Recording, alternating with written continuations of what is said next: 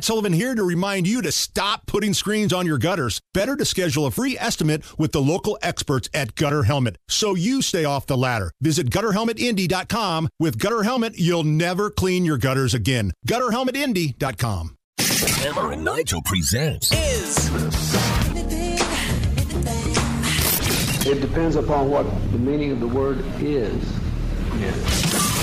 Is This Anything? On 93 WIBC. Hammer, how do we play? Is this anything? I will run a couple different stories by you.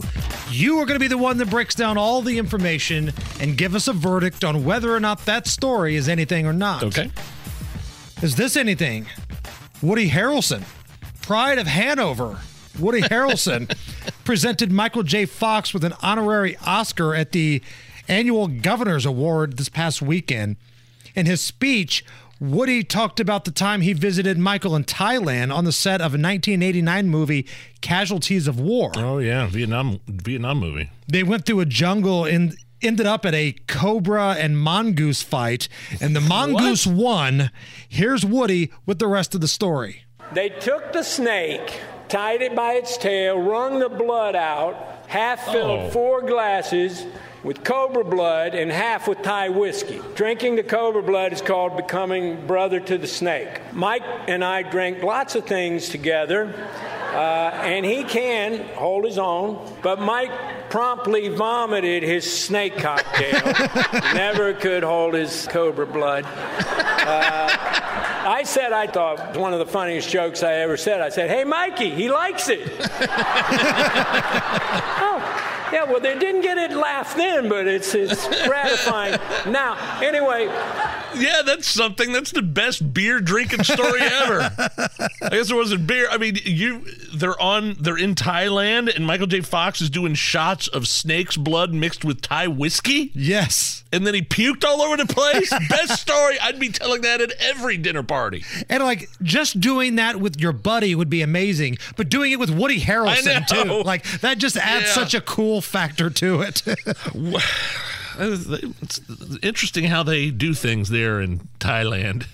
When- a, a mongoose and a and a cobra got into a fight, and they and they squeezed the blood out of the snake, and then they sh- shot it in a whiskey glass.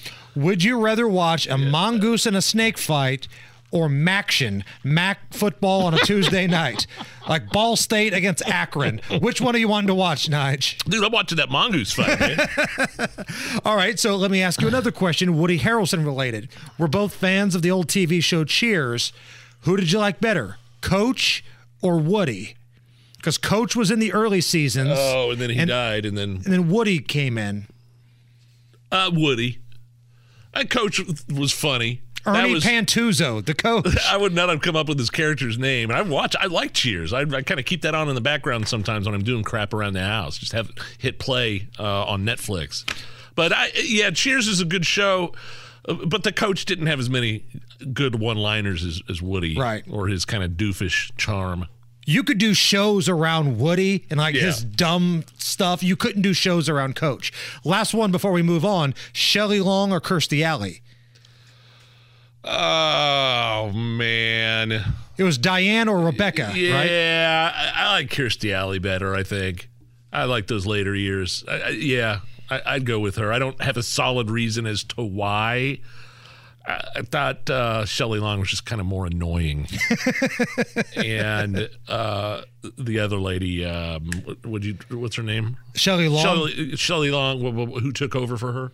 Uh, Kirstie Alley. Kirstie Alley. Kirstie Alley. She was more of a.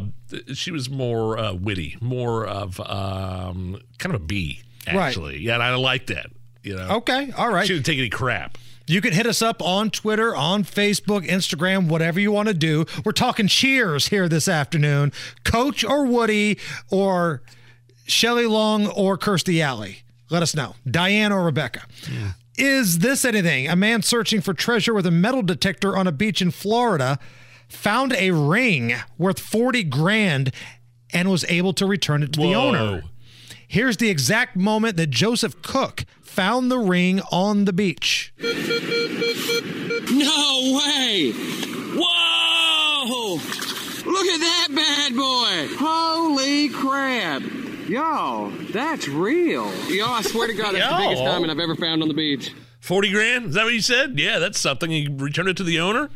And it says here he didn't. Um, I'm looking at the story now. He didn't. They didn't give him. He accepted no reward money. I don't know that he was offered reward money. Somebody finds your forty thousand dollar ring lost on the beach. You give him some money for it. Right. I was in uh, uh, Anna Maria Island recently, and they have those guys there. There's professionals that go out and do that for a living. You can hire if you lose a piece of jewelry, and you kind of know in the like the whereabouts of where you think you may have lost it. You can hire guys to go look for it. They have snorkels, they have big adver- the shirts with advertising on the back. You see them floating up and down in the ocean.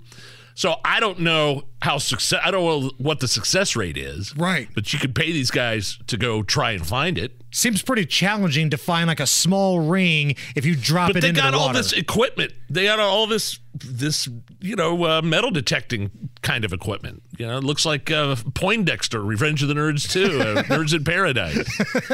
Walking around Fort Lauderdale. yeah. Uh, so, and I would assume I don't know this for sure. I would assume those guys that are get they, that, that are paid to go look for lost jewelry on the beach, if they do wind up finding the jewelry, they get a cut of how much it's worth too. I'm just speculating. I don't know, but I was find that find that fascinating that there's actually a line of work that you can do. Last one here. Is this anything? Research doctors now believe that legendary martial arts artist Bruce Lee died of drinking too much water. He died in Hong Kong back in 1973 of brain swelling. He was only 32. He was in great shape. Now they believe it was due to drinking too much water.